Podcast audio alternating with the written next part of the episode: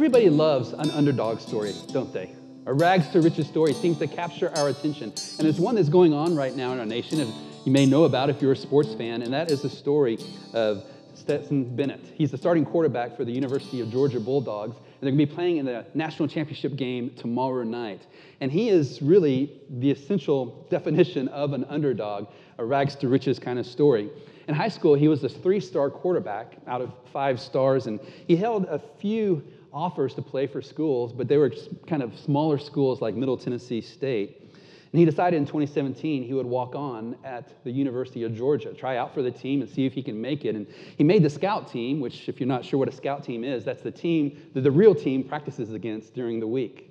And so he was the quarterback of that, but he wanted to be able to play in real games, so he transferred to a junior college in Mississippi, led his team to 10 wins and two losses, and they won their bowl game, and that was enough to get the attention of Georgia once again, and they offered him a scholarship to come back and compete for one of their starting quarterback positions. And as the story goes, he, he was thrust into that position twice and lost it twice. And then when the, finally the, the star quarterback went out again on injury, he was put back into the starting rotation. And as they say, the rest is history. Last year, he led them to the national championship game and the first national championship that Georgia's had in, in quite some time. Not quite as long as A&M, but that's another story. And they play again tomorrow night. So I don't know about you, but part of me wants to root for him as an underdog in this rags to riches story. It said that his estimated name, image, and license deal for this year is estimated at a million dollars. And so, not bad for a kid who's from a poor farming community in Georgia. For my part, I'm going to be cheering for the other underdog tomorrow night, Texas Christian University, TCU Horned Frogs, and see what happens. But anyway, it's a great story, and if TCU wins, that's another underdog story that will be um, in front of people's minds this week. But those stories pale in comparison to the underdog story or the rags to riches story of the Lord Jesus Christ. And as we've been looking at this passage in the book of Philippians, we see Paul teaching these friends of his that he helped start this church in a Roman colony in the, in the Roman Empire, the city of Philippi. And he's been encouraging them to live a life worthy of the gospel of Christ. He knows the pressure is on. He knows it's not easy to follow Jesus, but he's encouraging them to do so. And in chapter 2, he begins to turn his attention to other issues that are threats to this congregation. Not stuff from the outside, but rather from the inside division and envy and fighting. And so he begins by saying in verse 1 these words So if there is any encouragement in Christ, any comfort from love, any participation in the Spirit, any affection and sympathy, complete my joy by being of the same mind, having the same love, being in full accord and of one mind. Do nothing from selfish ambition or conceit, but in humility count others more significant than yourselves. In the weeks gone by, when we've looked at this, we've noted that that word selfish ambition just is a general word for selfishness or selfish rivalry. It's, it's that desire within each one of us to, to be first, to be noticed there's also that word conceit, which I like the way the King James Version translates it vain glory, or simply an empty glory. Do nothing out of glory for yourself, which is empty. We define that as having an excessive appreciation of one's own worth and value. So he says to them, Do nothing from selfish ambition or conceit, but in humility count others more significant than yourselves. That word humility is so important it's, it's such a vital lesson for those who want to follow Jesus Christ to learn. And he's going to use the preeminent example of humility in the Lord Jesus Christ in just a moment. But let's just note that in humility, he wants them, and through them, he wants us to count others more significant than ourselves. And he's speaking specifically in the fellowship of a local community of faith. So, in other words, instead of having an excessive appreciation of your own worth and value, Paul tells them, I want you to have an excessive appreciation of each other's worth and value. Paul goes on to say, Let each of you look not only to his own interest, but also to the interest of others. And so we noted in weeks gone by that in following Jesus, humility is everything. It is an essential mark that should accompany those of us who call Jesus our Lord and Savior. And Paul's going to use Jesus as our Lord and Savior as the preeminent example. He says to them, have this mind among yourselves, or this, this mindset in your community of faith, which is yours in Christ Jesus, who, though he was in the form of God, did not count equality with God a thing to be grasped. We noted that word, that form of God, supposed to get our attention. Other translations put it like this existing in the form of God, being in very nature God. This is a claim to the deity of Jesus. And so, though he was in the form of God, he did not count equality with God a thing to be grasped or, or exploited, we might say, but he emptied himself. He emptied himself of those divine prerogatives to be recognized in that moment when he was clothed in flesh for who he really was. He emptied himself for time being by taking the form of a servant, we're told, being born in the likeness of men. That word servant could be translated literally a slave. In the Roman Empire, if you were a slave, you had no rights, none whatsoever. You did not own property. Your life literally was not your own. And so we want to make this important point. Jesus, the one who had every right, became as one who had no rights. And so Paul is using Jesus as an example to the local congregation living in Philippi. And we get to hear in, and he wants to use that example in our own lives as well. Jesus, the one who had every right, became as one who had no rights. And he wants us to follow in those footsteps. Think of that time when Jesus washed the disciples' feet, that last supper he had with them, when they were arguing about who was the greatest among them. Jesus took off his outer robe, took a bowl of water and towel and began washing their feet. And this was an act that was reserved for the lowest of the low slaves or servants in a household. And Jesus did that for them. This one who was the master, this one who was this great teacher, this one who had crowds clamoring to hear him, should have had his own feet washed by the disciples. But instead, he humbled himself and washed their feet. But that's not all he did. Paul tells us that being found in, the, in human form, he humbled himself by becoming obedient to the point of death, even death on a cross. So when we think of Jesus, he didn't only obey when it was easy, he obeyed when it was hard, even when it meant staring death in the face. As others conspired around him, nailed him to that Roman cross, and put him up there for public shame was in that moment that God was at work behind the scenes, making atonement for our sins. Listen to these beautiful words from Isaiah chapter 53, written some 700 years before Jesus. He was despised and rejected by men, a man of sorrows and acquainted with grief. And as one from whom men hide their faces, he was despised, and we esteemed him not. Ah, this one who deserves to be esteemed highly we esteemed him not. Surely he has borne our griefs and carried our sorrows, and yet we esteemed him stricken, smitten by God, and afflicted. But he was pierced for our transgressions, he was crushed for our iniquities.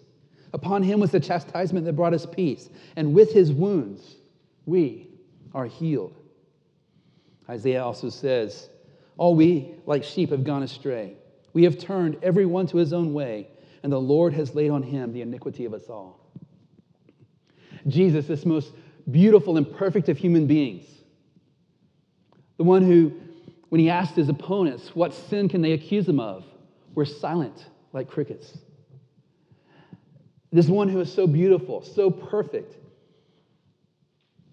was nailed to the cross, and the Lord laid on him the iniquity of us all. So, Paul is highlighting for us the humility of Jesus this one who had great glory became human.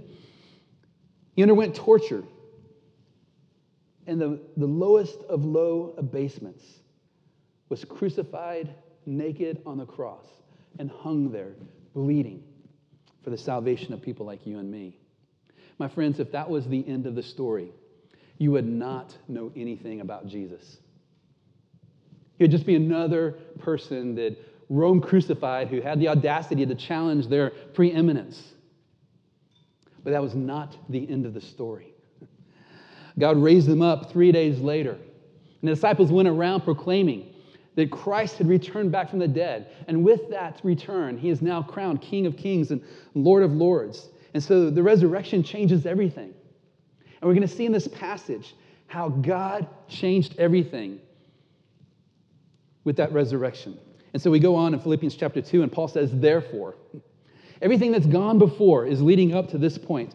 Therefore, what has gone before us is, is telling us what Jesus did, what he actively did. He humbled himself, he took the form of a servant, he humbled himself in his obedience, and he obeyed even in the face of the cross.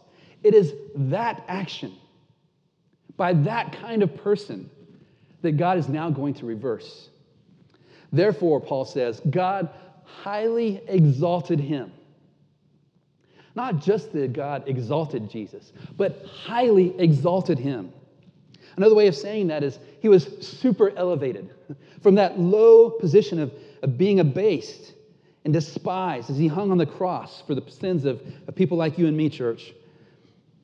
God is now super elevated. Like the way some commentators put it. No one else is exalted like this. Jesus is in an exalted class by himself. He's been super elevated, highly exalted. J.M. Motyer put it like this in his commentary From the brightness of glory to the dust of death and the place of the curse, from the glory of a true humanity down to the lowest identification with our common clay by his own self humbling decision, Jesus shows both obedience and love to the uttermost. And the Father loves to see it so. For it is a principle with God that he who humbles himself shall be exalted. And that's exactly what God is doing in this moment. Therefore, God has highly exalted Jesus, super elevated him, and bestowed on him the name that is above every name. Now, put yourself in the shoes or the sandals of those living in that Roman colony of Philippi. Roman colony is a city that is designated as a, a little Rome. And there was great patriotism there. So many soldiers went there to retire. This was a hotbed of patriotism. So if you were to ask them who has the name that is above every name, they would say, that's easy. That's Caesar. That's the emperor.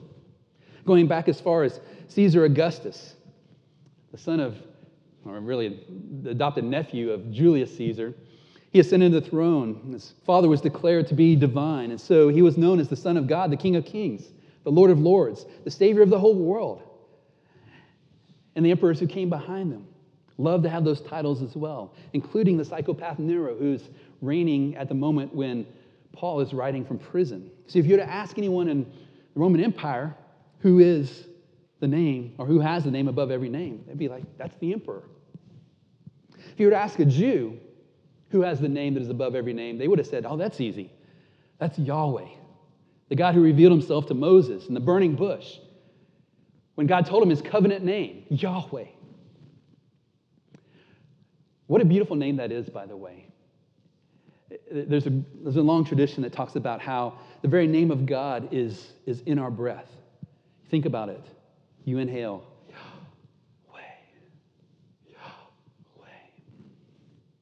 This is the name by which God revealed himself to Moses. And he said to Moses, This is my name forever, and thus I am to be remembered throughout all generations. Who has a name that's above every name? A Jew would tell you that's the Creator God, that's Yahweh. David, the king, would write these words in Psalm 138 I give thanks, I give you thanks, O Lord, O Yahweh with my whole heart. Before the gods, I will sing your praise. I bow down toward your holy temple and give thanks to your name for your steadfast love and your faithfulness. For you have exalted above all things your name and your word. This is not only something precious to the Jews, who are not supposed to take that name in vain, but it was something to be celebrated and enjoyed and praised and proclaimed God has exalted his name above every name. So it's interesting what Paul now tells us. Therefore, God has highly exalted Jesus and bestowed on him the name that is above every name, so that at the name of Jesus, you remember that the name Jesus means Yahweh saves. Yahweh is salvation. The Creator God comes with salvation in his hands. Remember when the angel appeared to Joseph, who was engaged to be married to Mary. And in a dream, he said to him, She will bear a son, and you shall call his name Jesus. You shall call his name Yahweh Saves, for he will save his people from their sins. Even before Jesus appeared in flesh for others to see, he had been given this name that tells people that Yahweh saves. So Paul tells us that at the name of Jesus, every knee should bow in heaven and on earth and under the earth. That three way description there is just a description of all reality according to the ancient mindset. In the heavens, on earth, and below the earth, everywhere and anywhere, at the name of Jesus, every knee should bow. Now, when you think about what happens when someone bows toward another person, what are they doing? Well, obviously, they're paying respect, right? They're, they're recognizing someone perhaps who has a, a greater position than they do. We don't really bow that much in our culture, but we do recognize it when we see others bow before kings or, or dignitaries. I was thinking this week of the time in The Lord of the Rings at the very end of the story told to us in The Return of the King. This is, of course, after the, the hobbits who had the, the, the ring of power that was forged by the evil Lord Sauron had destroyed it in the fires of Mount Doom and, and saved Middle Earth by that, destroying the evil Lord and all his power. And then there's this place in which the true king, Aragorn, who has been unrecognized, is put forward and recognized as king. And so Gandalf the White crowns him. And as he turns, he goes and he joins his people. And there with his, his gal, they approach the hobbits. And as they approach these hobbits, the hobbits bow before King Aragorn. And Aragorn says to them, and specifically to Frodo, My friend, you bow to no one. And King Aragorn himself humbled himself and bowed before the hobbits and all those who represented Middle Earth that were gathered there at this coronation of King Aragorn bowed the knee to these hobbits. What was Aragorn doing? He was highly exalting them, wasn't he? He was super elevating them and recognizing that even though he has this divine, um, I shouldn't say divine, that's not the way it's, it's worded in, um, in The Lord of the Rings. He, ha- he has this right now to rule and to bring justice and righteousness in the land. He recognizes that if not for these hobbits, and especially for Frodo, Samwise, he would not be where he is now as king. So he super elevates them. So when we think of every knee bowing at the name of Jesus Christ, we should think of, people voluntarily bowing their knee in recognition of his greatness, in recognition of the super exalted position that God has given to him. At the name of Jesus, every knee should bow in heaven and on earth and under the earth, and every tongue confess that Jesus is Lord to the glory of God the Father. That word Lord in our English translations is capital L, small case O R D. In the Greek translation of the Old Testament, they use the same word that they describe Jesus as eh, with that word Yahweh in the Old Testament, which is described in our English translations as capital L, capital O, capital R, capital D. And now God has bestowed upon Jesus not only the right to receive adoration from every creature, but now has given him the dignity of having every tongue confess that he is Lord to the glory of God the Father. Now, if you and I were students of the book of Isaiah, we would hear echoes and reverberations of something that God said through the prophet Isaiah. This is in chapter 45. God says through the prophet to his people, Turn to me and be saved, all the ends of the earth, for I am God and there is no other. By myself I have sworn. For my mouth has gone out in righteousness a word that shall not return. To me, every knee shall bow, and every tongue shall swear allegiance. Do you hear that echo that Paul is picking up on? The fact that Yahweh, the creator of the universe, the one who fills your lungs and mine with air, calls everyone to turn to him, to bow their knee in recognition that he is the rightful Lord and to swear with our tongues allegiance to Him, now gets transposed into another key and given to Jesus of Nazareth. So let's make this important point so it doesn't escape us, my friends. The very title Lord that belonged to Yahweh and the appropriate responses of bowing the knee and confessing allegiance our, uh, with our tongues is now directed toward Jesus. Isn't that amazing? Isn't that mind boggling to stop and think about? I love what Sinclair Ferguson said in his commentary on this. God is the only Savior, but Jesus is that Savior. To the Lord alone, every knee should bow and every tongue confess, but Jesus is that Lord. So, if I can summarize our, our study so far, it would be something along these lines. Since God has highly exalted Jesus by giving him the name that is above every name, we should respond by bowing our knee to him and confessing that he is Lord of all. Two points of application, my friends. The first one is this let's crown Jesus the Lord of our life.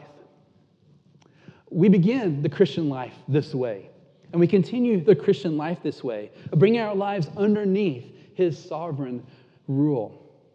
In fact, Paul in the book of Romans would say these words. He says, If you confess with your mouth that Jesus is Lord and believe in your heart that God raised him from the dead, you shall be saved.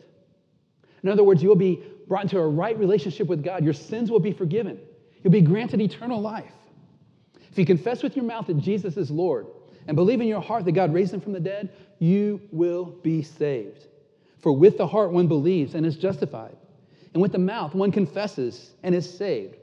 For the scripture says, everyone, everyone who believes in him will not be put to shame. For there's no distinction between Jew and Greek. For the same Lord is Lord of all, bestowing riches on all who call on him. For everyone, again, everyone who calls on the name of the Lord will be saved. Friends, you and I begin the Christian life by calling upon the name of the Lord Jesus Christ. Let me just say, if you've never done that, this is a perfect day to do so. As we, as we read these words of the Apostle Paul of how God highly exalted Jesus after his resurrection and gave him the name that's above every name, what a perfect opportunity for us to profess that name and to bow our knee before him. So if you haven't done that, you can do that this day in the quietness of your own heart in this moment. Reach out and simply say, Lord, I believe in you. I trust in you. I do believe you're the Lord and the Savior, the one who can forgive me of my sins. My friends, He promises to have mercy on you, to bring you into relationship with Him and into His eternal kingdom. Some of you might know that I like the music of U2 and Bono. In December, after my last quote from Bono, I had someone ask me, Is there a collection of Bono quotes that you draw from? And I said, No. But I am getting a book for Christmas, my wife told me, which is the autobiography of Bono. So there might be some new ones in the new year. And sure enough, my first sermon, I thought in this new year, I thought that I would just bring you another quote from Bono. In this book, Surrender, which is his autobiography, he talks about when he was a young lad in high school, and he would go to church with a friend of his down the street who gave him the name Bono, by the way.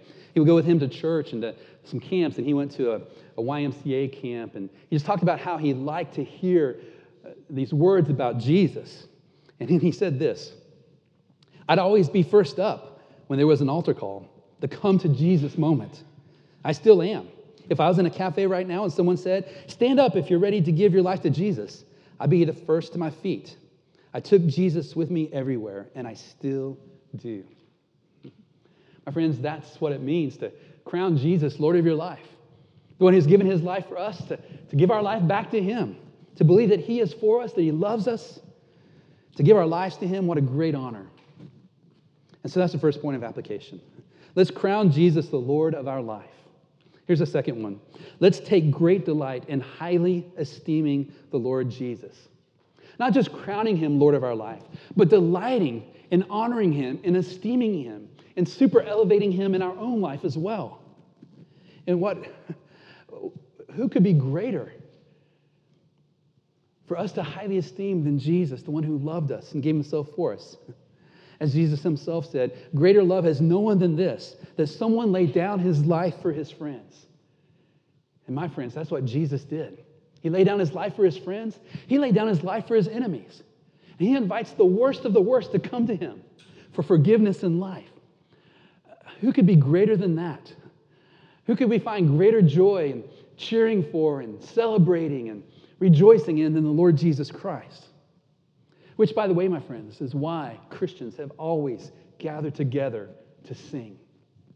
I was thinking of this song this week, and I didn't have an opportunity to get it into the rotation this week, but we had some other good ones to choose from. But one that we love to sing here. Just stop and think about the affections of the heart that are being poured out to Jesus when we sing, He took my sin and my sorrow, and He made them His very own.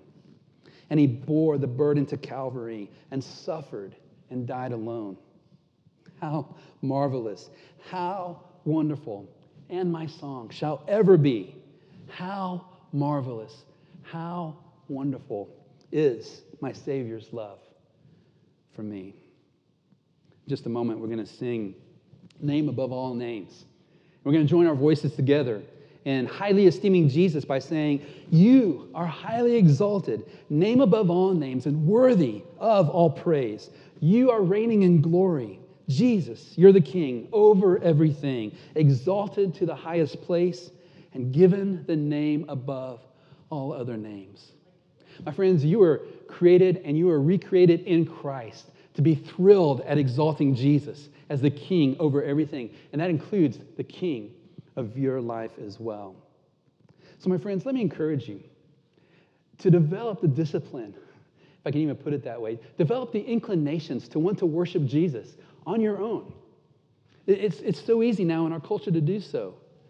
I wonder if it might be appropriate for you to resolve in your own heart that every day of your life you will sing to Jesus, whether it's in the shower or in the car, before you go to bed at night, to take delight in highly esteeming Jesus.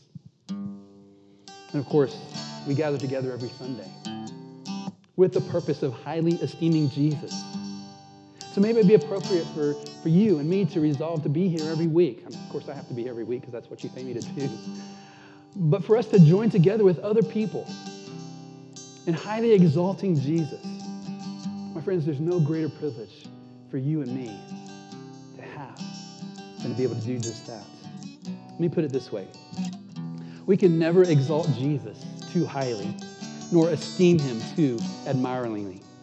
We can never love Christ too deeply, nor adore him too devotedly. We can never worship Jesus too fervently, nor pursue him too passionately. We can never cherish his name too closely, nor prize his uh, royalty too immensely. We can never bow our knees too quickly, nor confess his name too zealously. My friends, stir your heart to do this very thing. And Mercy Hill Church, may you highly exalt the Lord Jesus as long as you have breath.